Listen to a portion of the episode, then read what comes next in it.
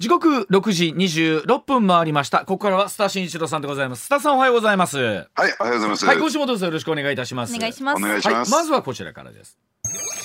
気になるあの人はどうなる？内閣改造及び党役員人事を大予想でございます。え岸田総理が9月前半を軸に内閣改造及び党役員人事を行う方向で検討に入ったと報じられていますさあマイナンバーカードをめぐるトラブルなどで内閣の支持率は下落しているんですがさあ岸田さんは人事でどのように立て直しを図るのか須田さんに気になるあれこれを大予想していただきたいと思います、須田さんあの、はい。先週もお話ちょっと少しありましたがやっぱりあのもう党内は次は誰がどうなるみたいなんでだいぶざわざわしてる感じなんですか？そうですね、うん。あのこの人は今度入閣するんではないのか、えーこの人の初入閣はあるのかないのか、うん。あの気になるあの人は更迭されるのか、はい。ねえー我らが茂木幹事長の処遇はどうなるのかっていうね。あのそのクレジット何度も言いますけど我らが別にいらないんですよ。はい。どうなる どうなるのか。あ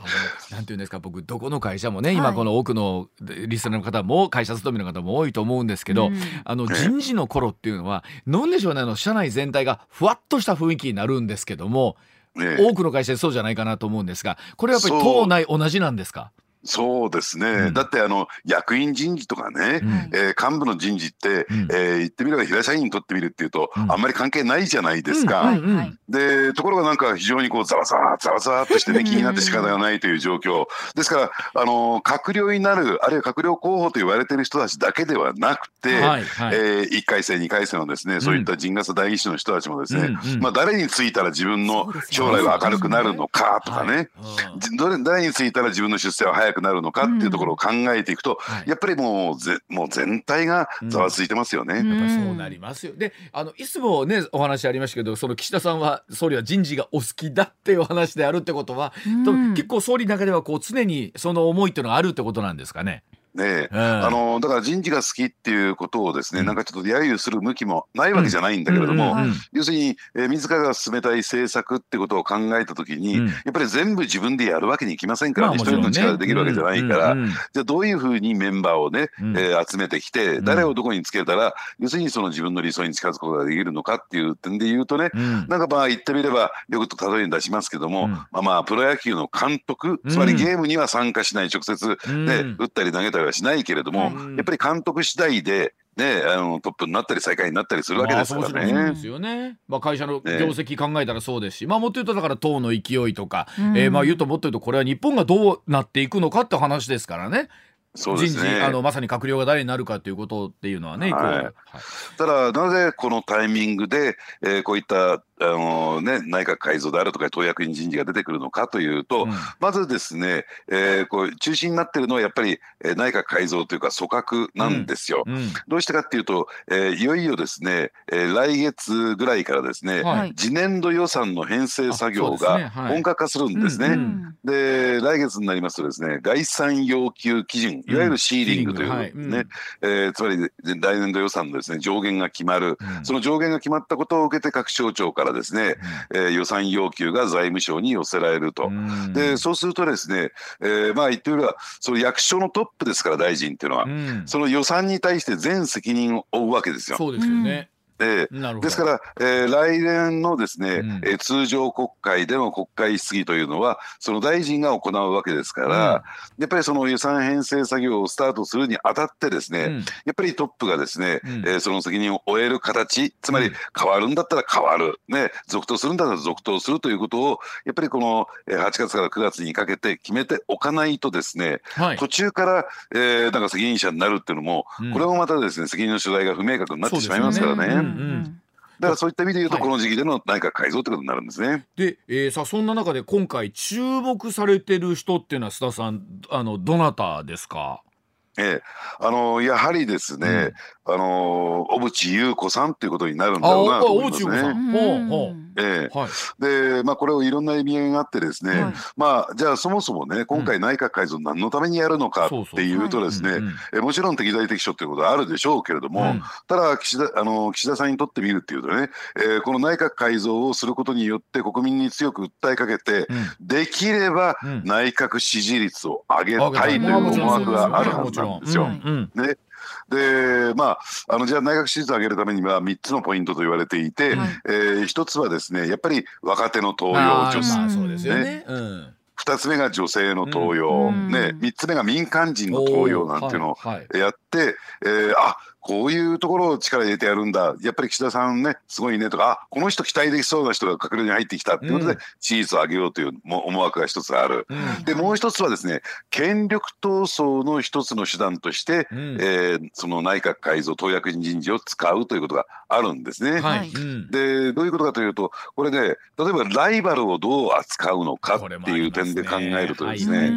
要するになんかこう、えー、重要な役職につけないで干しておいて、うん、まあその影響力が大きくならないように、ね、役職に与えないというそういう考え方も一つある、うん、でもう一つがですね内閣に取り込んじゃうんですよ。つまり岸田さんの部下においてそうすると、えー、閣内不一致にならないようにどうしたってそのライバルは岸田さんの言うことを聞かざるを得ない。これはあの腕の見せ所というかどっちを取るかですね。ねはい、だからそういった点で言うとじゃあ岸田さんにとって今のところライバルは誰なのかっていうことを考えると、はいここで登場するんです。誰がですか、まあ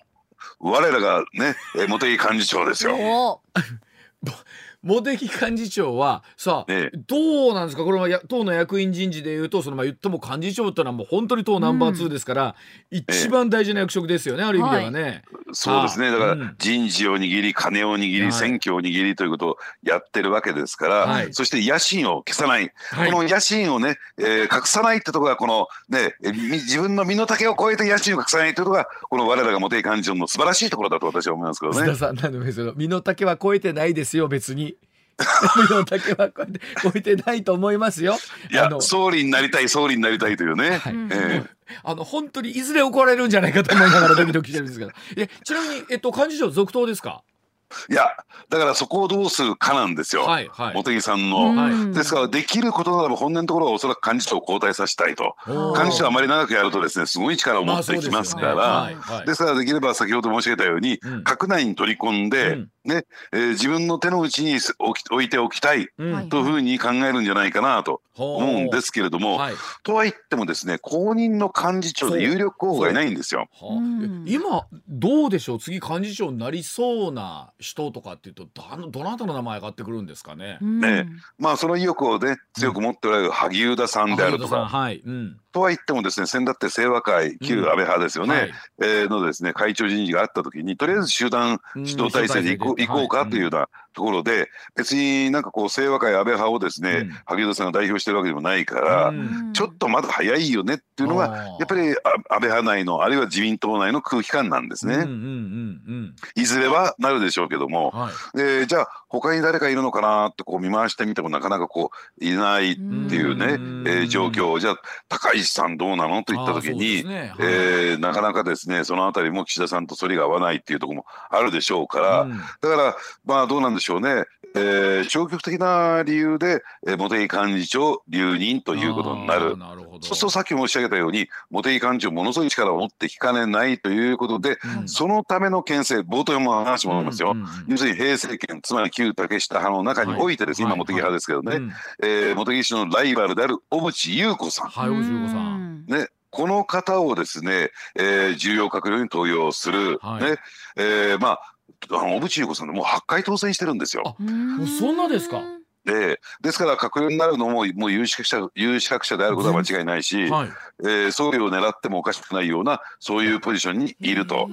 あれですか？まあやっぱりほらどこかのタイミングでねどどこかの将来に日本も女性総理っていうお話っていうのはきっと出てくると思うんですけれども、ね、それで言うとあのいろんな方のお名前がこう上がっては消えて上がっては消えてってこう出てくると思うんですけど今それで言うと小渕さんっていうのはかなり近いところにいらっしゃるというふうに見ていいんでしょうかね？いや近いところにいるんですけれども、うん、ただそうは言ってもですねすでに傷を持ってる方ですから。あ いろいろと過去スキャンダルあってね、あの別名ドリル優子って言われてる人ですからね、この方ね。パソコンのデータにね、あの、ええ、あのパソコンにドリルで穴をあいが開いてたっていうお話ですからね、処分するはいはい、なるほど、うん、だからそういった意味で言うとずっと今までちょっとね表舞台に立ってこられなかった人、うん、でその方をですね、まあとは言ってもですね先だって亡くなられた、えー、ね青木参院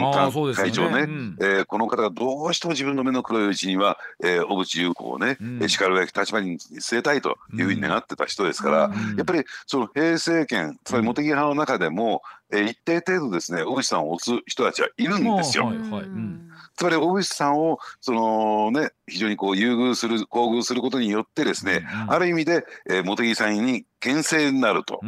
つまりライバルとして競わせるみたいなね、えー、状況に持っていくっていうことで、まあこれは茂木さんも気になって気になって仕方ないでしょうね。大口さんがそういう形になってくると。あそうですよね。例えばもうどうでしょう、例えば今回そのマイナンバーカードのことでうんぬんといろいろありましたけれども河野さんの処遇とかってのはどういうふうになりそうなんでしょうかね。ええ、まあ、あの、ここはですね、あの、まあ、言ってみれば、かつては、かつてはというね、クレジットが入るんですけれども、うん、やっぱり、あの、岸田さんのライバルだった人ですよね。うん、で、おそらく次の総裁選も出てくる可能性もある。うん、ましてや、非主流派ということで、暴流に甘んじている、えー、菅前総理が全面的に推してる人ですから。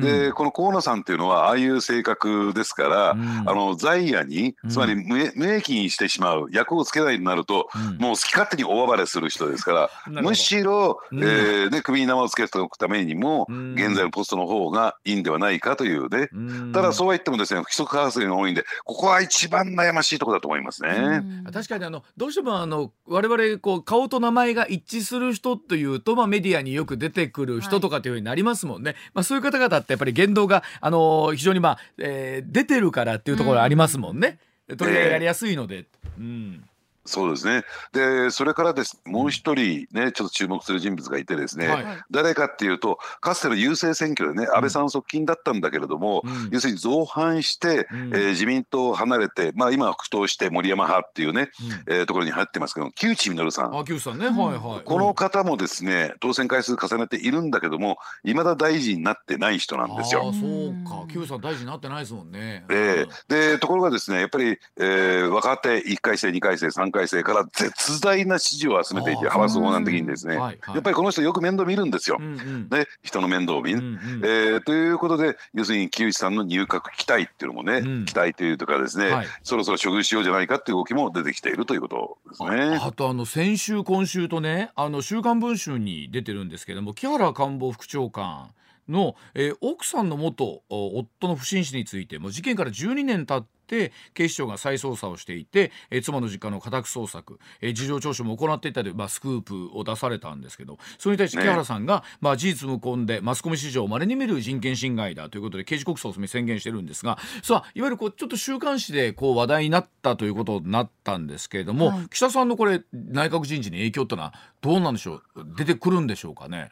いや、えー、これはですね、いや、今日ね、この番組でこの話しようか、で、やめとこうか、えー、上泉さんもでもぶっこんできますね。その話を、はい、えー、このラジオで聞くっていうのもすごいことなんだろうと思う。なかなかその週刊誌では、もちろん週刊文春では出てるんですけどね、はい、なかなか、あの、大手のメディアでね、取り上げることなかなかないでしょうしね。えあの、ですからみんな様子見をじーっと見てる最中だと思うんですけれども、ただこれ非常に悩ましいですよね。えー、というのはですね、実を言うと、この手のね、うん、えー、まあ今日はっきり言いますよ、うん、えー、話が出てきたというのは、もう2019年当時には、うん、えー、永田町では話題になっていた一部の人たちね、で間で話題になってた話なんですよ。あのー、ですからそういった意味で言うとその人をあえてね、うん、えー、総理側近につけた、まあ、岸田首相は官房長官につけて、ねえー、だって、えー、異次元の少子化対策ってこれ木原氏のアイデアですからね、そういった意味で言うと要するに、えー、岸田えー、木原車の両輪で政策を進めてきた、はい、で、その人をですねじゃあ今回更迭するとなると、うんはい、やっぱりその任用責任というか登用責任というのが総理にも及んでくるでしょうし、じゃあそのスキャンダルといったんですかね、今の疑惑をですね今、上泉さんにおっしゃっていただいた文春疑惑をですね、半ば認めたかのようななってしまう。ね。ただだからといってこのまま官房副長官に続投させていくと、えー、さらに大きなね問題が、えーね、出てきかねないという状況も。で実を言うとね昨日変な噂が流れたんでどうも噂ではないみたいなんですけどね、どういうことかというとですね、えー、あのー、まあその木原さんの奥さんがかつて付き合った、あのね、あの夫だった方、うん、亡くなられた方でね、うん、この方のお父さんが会見を開くって話があったんですよ。ああそうなんですか。はいはい。ええ。だからこの会見が流れたんです。うん。うんだからそういったところを含めてですねあのもしこの会見が開かれていたならば、うん、どうなんでしょうね。先ほどね、うん、えずっと沈黙を貫いてきた大手メディアも、うん、やっぱりこの報道するきっかけを得てですね、これが、えー、記事になりなる可能性も出てきてるわけなんですよ。だからそういった意味で言うと、えー、じゃあずっとこのまま見て見ぬふりをすれば、えー、事態が収束していくのか人の噂も四十九日ということになるのかどうか。っていうところがやっぱり岸田さんに問われているということだと思いますね。うん、あのおそらくこう仮に留任とか含めてということになると、まあ、あの会見の中でそういった質問とかっていうのもきっと出てくるでしょうしねあのそのあたりどんなふうにお答えになるのかということになるでしょうから。うん、そうですね、うん、しかも今回の報道をきっかけにですね、えー、かつてのですね事件捜査がもうもしすると、えー、進みかねないという状況もあるだけにですね。うん、ね。まあちょっと、えー、この問題っていうのは、うん、えー、岸田さんにとって非常に頭の痛い問題だろうなと思いますね。はいえー、まあ、実際あの、まああのね、木原さん自体あの副長官ですけれども特にやっぱり内閣官房で官房長官というのもどうでしょうあの最近で言うとあの幹事長とはまた別の意味で、まあ、言ったら内閣の顔みたいなところありますもんね。官房長官ね。ね。うん、えー、でしかも総理大臣の、うん、えー、まあ、女房役ということもあって、うん、1日2回の記者会見をやって内閣のスポークスマンですから、うん、そうですよね、そういった意味で言うと、今のですね、うん、えー、松野官房長官は、私は高額点を与え,、与えてもいいんじゃないかなと思いますよね。この方は、うん、安定的ですから続投ということになるんじゃないでしょうかね。あの本当特にあの菅さんのイメージとも強いですけどやっぱり官房長官ってもう次の総理みたいなイメージもありますもんね。あの近い将来のね。そうですね、うん、あのでなおかつですね、えー、役職上はすべての役役所の中央省庁のトップなんですよ。うんうんうん事実上のトップが官房長官ですから、はい。はいうん、その入ってくる情報持ってる力ってものすごいものがありますからね。うん、官房すごいですね。やっぱりね。そうやって思うとね、はい、なるほど。まあということはどうでしょうか。もう今7月の半ばですけれども9月ってことになってくるとかなりの部分でも青写真はできているのか、えー、それともどうでしょう、まあ、まだその青写真レベルでこの後もうちょっと具体的な名前っていうのは続々とっていうのになってくるんでしょうかね。いつ頃決まるんでしょうかね。その、ね、いや、おそらくですね、まあ、よくね、うん、総理のね、まあ、別にこれ、岸田さんだけじゃなくて、歴代の総理の口癖ですけれども、うんうん、要するに夏休み中にじっくりと一人で考えてみたいっていうのが普通なんですよ。ですから、お盆休み明けぐらいから少しずつ少しずつ、その動きが出てくるんではないかなと思いますけどね。あそそうですか。そのどうですか、須田さん、民間から問いようというのに、須田さんの名前上がってこないんですか？いや、全く上がらないんですよ。だから僕、立候補しようかなと思って。須田さんはええなあのいやそうですね。僕あのそうなったら校長欄の一つも送らせていただきますね。そうなった場合は、えーはい、あの三本立てにしてくださいね三本立て。一本じゃ格好つかないのそうですね。一本だとこの人この人しょぼいな思われますから。じゃあ三本立てでお送りしたいと思います、はい、ありがとうございます。じゃあ続いていきましょう。こちらです、時刻6時44分です。さあ NATO の首脳会談が閉幕いたしました。須田さんのお話を聞かせていただきたいと思います。さあ今月11日から2日間にわたりましてリトアニアの首都ビリニスで行われました NATO の首脳会談なんですがこの首脳会議の前日にあたる10日トルコのエルドアン大統領がスウェーデンの NATO 加盟に対する意義を取り下げまして批准手続き進めることを同意したことこれ大きな話題になりましたが、うん、さあこの出来事を振り返るとともに今回の NATO の首脳会議の成果あぜひ須田さんにお話を伺いたいと思います、はい、さあ須田さんまずは全体の話含めてですけど今回の NATO の首脳会談どういうふうに見てらっしゃるでしょうか？ええ、うん、あのやっぱりで NATO の存在感っていうのがこれほど大きくなった、えー、時はないんではないか、ね、もちろんね冷戦時代はちょっと別ですけどね、うんうん、えー、そういった意味で言うとポイントは2つ。1つはですね、うん、やはりその、えー、長らくですねこの中立政策を、ね、あの貫いてきた、えー、スウェーデンが、えー、NATO に加盟が認められたということ、うん、ね。えーまあ、もちろんこれはスウェーデンとフィンランドのワンセットなんですけれども、この両国がですね NATO に加盟したということ。これが1点目、で2点目としてはですね。じゃあウクライナに対してどういうスタンスを取るのか。もちろんね、うん、即時加盟ってのはできないんです。紛争当事者国ですから、うん、えー、その紛争中にですね NATO 加盟っていうのはこれもまた馴染めないと思いますんで、うん、原則的にはないと思いますんで、うん、とは言ってもですね将来にその道筋を開いたっていうことから考えるとね、うん、えー、やっぱりこの、えー、NATO がですね、えー、どうなんでしょうねあの権威主義国家に対する防波堤の役割をヨーロッパだけじゃなくて、えーね、インド太平洋地域においてもですね、ね、一定の役割を、えーねえー、していこうというところで言うと、要するにこの NATO の存在というのが歴史的な転換点を迎えたのかなと私は思いますね。あの火曜日に小原凡司さんにもお話を伺ったんですけれども、はい、特にやっぱりこう軍事同盟として考えた時にその集団的自衛じゃないですけれどもあのやっぱり NATO に加盟するっていうことの意味合いっていうのは、うん、あのじゃあ今度加盟したからこそみんなで守んなきゃいけないっていう当事者になった場合にはその部分の責務がありますもんね加盟国にはね。そうですね、うん、あのですからそういった意味で言うと、えまあ、なんていうんですかね、うん、その中立ということでなくて、うん、明らかにその西ヨーロッパのね、諸国とですね、連携をしていくっていう、気色を鮮明にするという形になるんです。で、何が言いたいのかっていうと、もともとやっぱり北欧の国々、はいはい、えー、まあ、今回、スウェーデンがスポットライトを浴びてますけれども、フィンランド、大人のフィンランドですね、うん、えー、ここが長く国境線を、えー、ロシアと旧ソ連とね、接していて、じゃあ、このフィンランド、えー、スウェーデンのですね基本的なスタンスは何か。で国の、ね、国力としてはですねロシアからあるいはそれ旧ソ連から比べたら圧倒的に小さいわけですから、うん、そう、ね、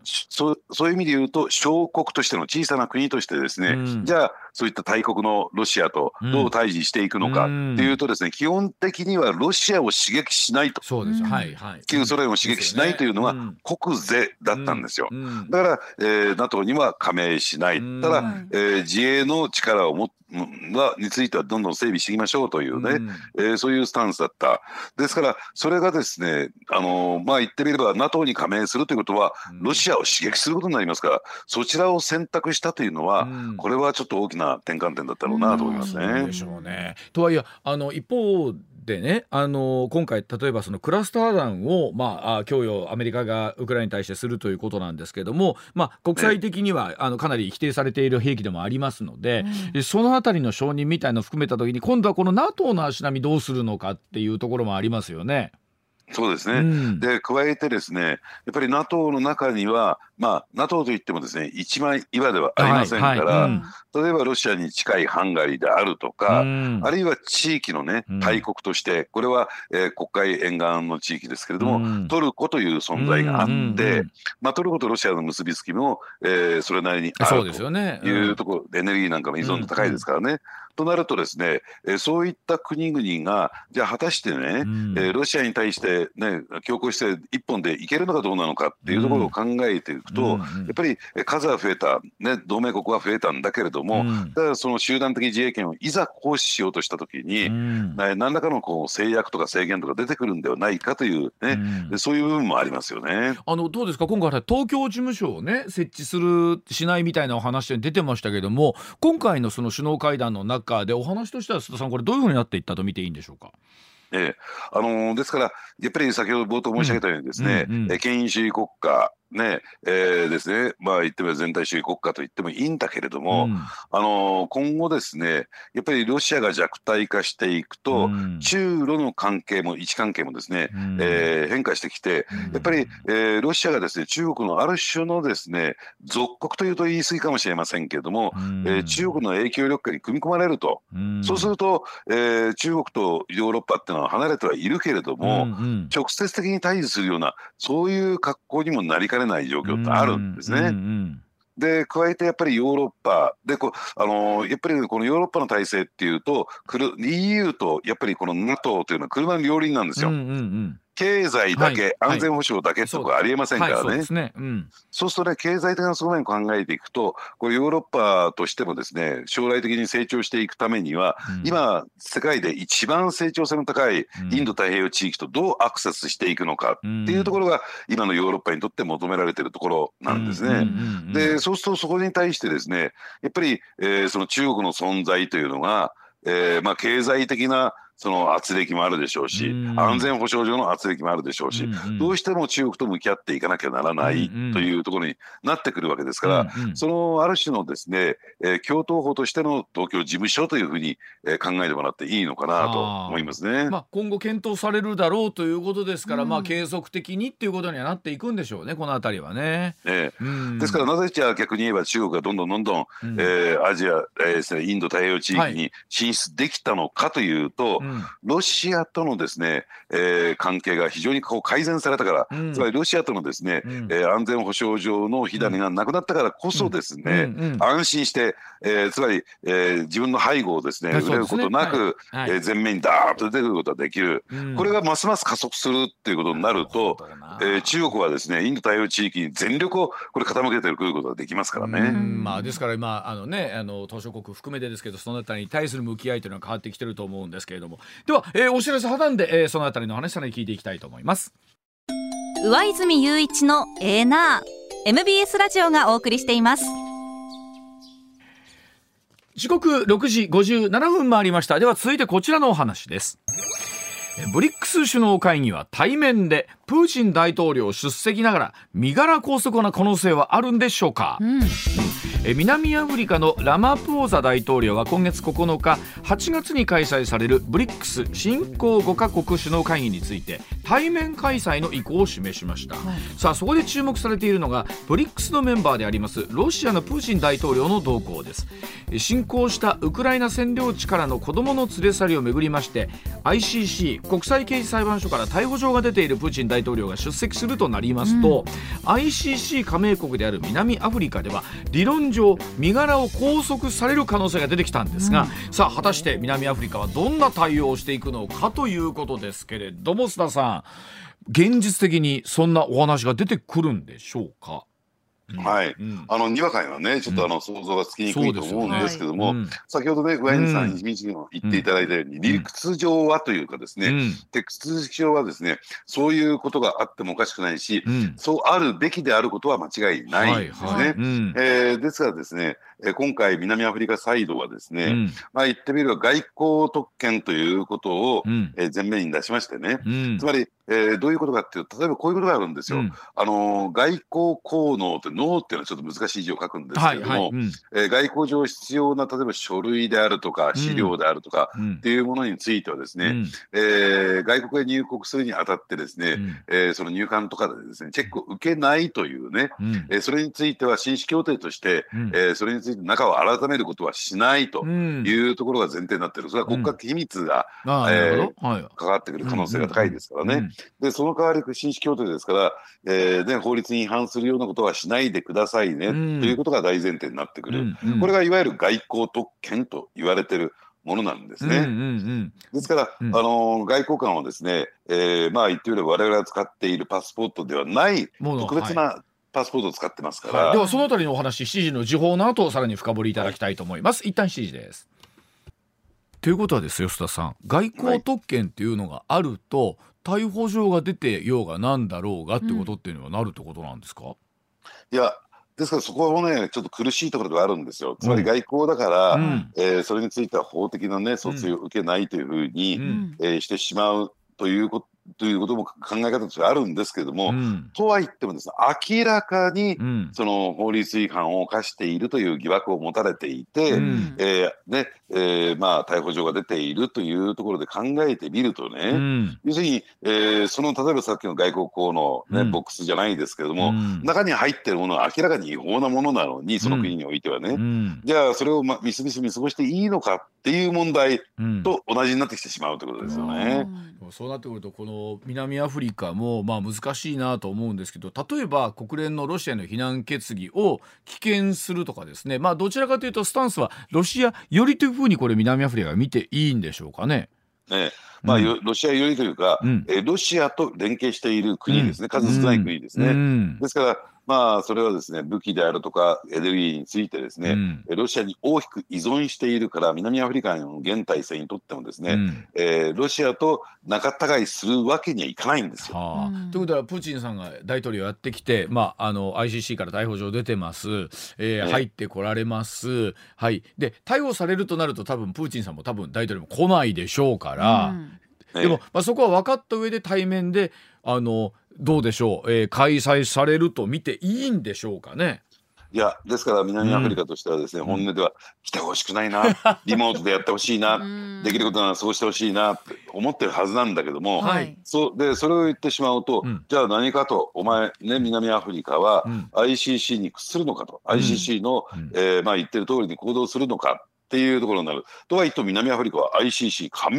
国ですからね。そうですよね。うん、ねまあえー、これをですね脱退するというふうに現政権は、うん、えー、当初言い出したんだけれども、うん、あね、国内からの反発を受けて慌ててそれを撤回している、うん、だからね非常にこう苦しい、えー、板挟みの状況になってると思いますね。でもこれ本当に例えば加盟国として考えると大統領が来られたとなるとですよ、はい、これいろんな事情どう考えてもせんわけにいかんですよね。対応しないわけにいかないってなりますよね。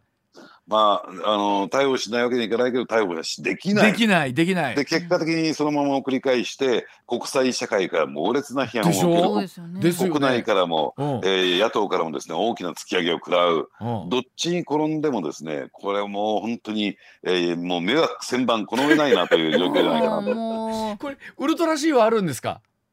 いやウルトラ C がこれないんですだからあの何かこうねプーチン大統領に体調を崩してもらって あるいはえー、なんかテロのリスクが上がってるからっていうんで、えー、入国を辞退してやっぱりリモート出演というのが、ね、一番落としどころとしてはベストなんではないかなと思いますね。これリモートもね、はい、どっちが言うかってありますよね。あのこっちからリモートお願いしましたっていうと角立つじゃないですか、うん、一番いいのは向こうがリモートにしますって言ってくれることですよね。おっしゃる通りですね。でリモートってなったら参加者も全員がリモートになるんですかね？いやいやだからプーチン大統領はリモートだけども、ええ、そうか。これ難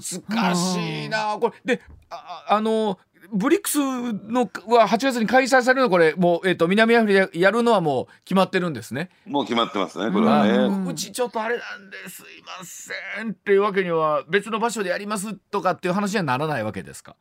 いやそうまあだってあのこのロジスティックって言ったらいいんですか、うん、そのセキュリティの問題もあるでしょうし、うん、その会場の問題もあるでしょうし、うんね、もうそれを前提にですね準備を進めてきたんだから、ね、今更それをひっくり返してねえー、じゃあ困ったからね、えー、どうでしょう森の宮でやりますっていかないんじゃないですか。あの森の宮も困るわそんな。ピロティーホールの人も「えうちうちでっかいお話になった。ら向こうもそれ準備してませんよ」言うて傷もらったらえらいことになりますよそんなん。も。えー、いやでもそうやって思うとその、はい、いやこの ICC のね逮捕状これ出てもうねずいぶんなりますけど、うん、本当、えー、あの時からそうでしたけどどれぐらい効力があるのかっていう話にもなりますよね。ね、うん、でその効力の問題はあるんだけれども、うん、とは言ってもですねそれ一切無視をするというのは、うん、要するに加盟している組織の存在意義を全く否定するわけですからこれも自己矛盾になっちゃうんですよ。はい、いやだからあのさっきのねあの NATO の話もそうですけどあの須田さん国際社会ってね。例えば NATO は NATO で一枚岩かっていうとそうじゃないってお話あったじゃないですか、うん、やっぱりそれぞれの、うん、思惑はあるわけでしょ。でこうなるブリックスはブリックスでこれまたそれぞれ思惑あってとなってくるとですよ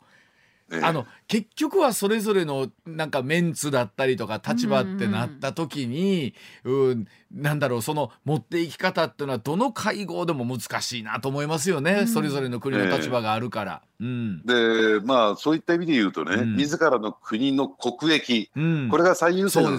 できればいいんですよ。はい。はい、ところはですね、えー、経済的にも軍事的にもですね力関係に差はありますから、その国益を最優先に追求できないその悲しさっていうのかな、えー、っていうのがあるんじゃないかなと思いますね。まあ、特にやっぱりさっきはお話ありましたけど例えばエネルギーをどれぐらい依存してるかとか食料事情どれぐらい依存してるかで考えた時にあの表面ではバチバチやらないといけないけど裏ではこっそり握手もしとかないといけないっていうことだったりするわけでしょ、うん、まあそういう意味では、まあ、大人の付き合いっていうことになるんですかね。いやということは須田さんと僕の関係みたいな感じですね。この大人の付き合いですねこれはね。いやいやそういうことないですよ。うん、あのだって私ウェイズさんに対して一生ついていこうと思 っていくんですか？大丈夫です。一生ついてきます。あのあの今回あの入学されたら胡蝶蘭はちゃんと送りますので、あの ご安心ください。三本セットで。いやでも本当にそれで言うと外交っていうのはあのなんだあの簡単にプラスかマイナスかとかだけじゃないわけですよね。なんかすごいグレーなところ。だけど微妙なお互いの距離感というのはあるわけですよね。やっぱ改めてね、ねうん、だからそこら辺がね、やっぱり外交公社がそうじゃないのかだって考えてみてくださいよ、うん、あの北朝鮮。ね、うん、えー、国力としてはで非常にこう小さな国なのに、うん、あれだけですね、うん、えー、国際決議を違反し国連決議を違反、ね、無視してミサイル飛ばしてても、天として恥じない、ね、影響力を誇示してるっていうところがすると、ね、ある意味で立派ですよね。あそう。まあまあまあまあ言いようですけれどもあのそうですよね結局あの国の小さな大きい小さいで考えたらちっちゃいところはちっちゃいところでまたどういうふうなスタンスで大国と向き合っていくかっていう、はい、あのやり方のもちろん是非はありますけれどもありますもんね。そうですね。わかりました。上泉雄一のエナー MBS ラジオがお送りしています。ツッコミニュースランキング。時事問題から芸能スポーツまで突っ込まずにはいられない注目ニュースを独自のランキングでご紹介、はい、ランキングを紹介する前にまずはスポーツと芸能の話題から、はい、昨日甲子園球場で行われた阪神対 d n a の試合は、うん、阪神が5対4でサヨナラ勝ちを決め首位攻防カードを2連勝、うん、6月以降苦しい戦いが続いていた阪神ですが、うん、5月23日以来となる3連勝で、はい、d n a とのゲーム差を3にまで広げました。あの本当2勝1敗ででででもう本当嬉しいな、まあ、まだもちろん2連勝なんですけど、はい、これ3連勝まで見えてきましたしね、うん、いやあの6月絶あ5月絶好調だったタイガース本当今あったようにねなかなか連勝できなかったんで、はい、3連勝嬉しいなというと同時に今日なんか山崎さんは京セラドーム行ってたんですって？行ってました。で佐々木朗希見たんでしょ？見ました。もう球が速くて見えなかったんですよ。しかもこうキャッチするときにグローブにパチンっていう音がわこんな音がするんだ。いやそれはでもやっぱ肉眼で佐々木朗希を見るというのはすごいことよね。足が長かったんです その感想ありがとうございます。はい、もう一ついきましょうか、はい、はい。アメリカ大リーグのオールスター戦が11日、マリナーズの本拠地シアトルで行われ、エンゼルスの大谷翔平選手は2番指名打者で先発出場。うん、結果はノーヒットに終わりましたが、大谷選手が打席に立つたびに球場中がシアトルに来ての大合唱となり、観客を大いに沸かせました。本当にあのフリーエージェントでどこに行くのかみたいな話っていうのは必ずね、大谷選手が出てくるんですけどあの、はい、でもあのバッターボックスで迎えられる時の歓声を聞いた聞いた時に、うん、あのオールスターでも本当にメジャーの最高の選手が集まる上位の中で最大限のオベーションで迎えられてる姿を見た時に本当誇らしいなと思いましたよね。はい、いやすごい選手です。はい、うん、続いて捜査関係者によりますとタレントのリューチェルさんが昨日午後東京渋谷区の事務所で亡くなっているのが見つかりました。現場の状況などから自殺を図ったとみられるということです。あの本当にここ特に23年前、はい、見ない日はないっていうぐらい情報番組、バラエティ番組でお出になっていて、はい、まあ、その後結婚されて、まあ、夫婦生活解消されてっていうのもありましたけれども、まあ、本当ねなんだろうこのニュースを聞いた時になんでこんなことになってしまうのかなっていうのをすごいね感じます。しまだもちろんわからないことが多いんですけれども本当にこの世の中の多様性っていうのはどういうふうにあるべきなのかっていうのをすごい考えさせられるニュースだなと思いますよね。でもあのお悩み方もいらっしゃると思いますので、はい、電話番号をお伝えします。うん、心の健康相談。零五七零零六四五五六。零五七零零六四五五六です。はい、えー、ではニュースの方行きましょうか。はい、それではニュースランキング。まずは第5位、うん、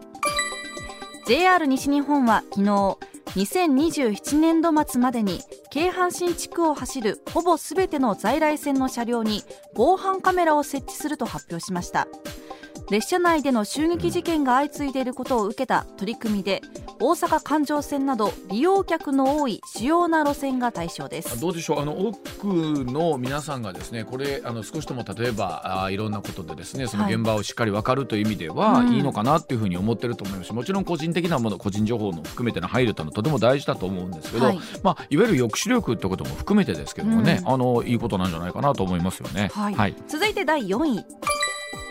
芸能人らを脅迫したなどとして暴力行為法違反などの罪で起訴された元参議院議員のガーシー被告について東京地裁は昨日保釈請求を却下しました、まあ、この裁判というのも一体どうなっていくのかっていうのは注目ですよね、はい、はい、続いて第3位。東京オリンピック・パラリンピックをめぐる汚職事件で東京地裁は広告大手 ADK ホールディングスの前社長上野真一被告について執行猶予付きの有罪判決を言い渡しました。上野被告は大会スポンサーの契約業務をめぐり組織委員会の元理事高橋治之被告に1485万円の賄賂を渡した罪に問われています、まあ、本当ね僕いつも青さん知ってるんですけどオリンピックって僕は本当にあの、特にアスリートの皆さんにとっては夢の舞台であるという中でね、はい、なんかオリンピックっていうものにこうネガティブな印象がついてしまった。これは本当に残念なことだなと思いますね、うん、続いて第2位は防衛省は昨日北朝鮮が午前9時59分ごろ平壌近郊から東の方向に向けて大陸間弾道ミサイル級1発を発射したと発表しました。飛行時間は過去最長のおよそ74分で北海道奥尻島の西およそ 250km の日本の排他的経済水域外に落下したと推定されています。本当に今年このニュースっていうのは何度となくお伝えしてるんですが、はい、一体どういうふうな形で向き合っていくのかっていうのは本当に問われてるなっていうのは改めて感じますねこれはね、うん。うん、続いて第1位は NATO 首脳会議は12日リトアニアの首都ビリニュスで2日目の討議を行い閉幕しましたストルテンベルグ事務総長は終了後の記者会見で日本を含むインド太平洋諸国との連携を強化すると強調したほかウクライナのゼレンスキー大統領が出席して開かれた NATO ウクライナ理事会の初会合についてもウクライナを NATO に近づける重要な一歩だと意義を訴えました。上泉雄一のエーナーではあなたのメッセージをお待ちしています。ニュースについて言いたいことはもちろん暮らしの中で感じたいろんなことぜひ送ってください。メール uwa.mbs1179.com ツイッターでは「ハッシュタグエーナー」をつけてつぶやいてください。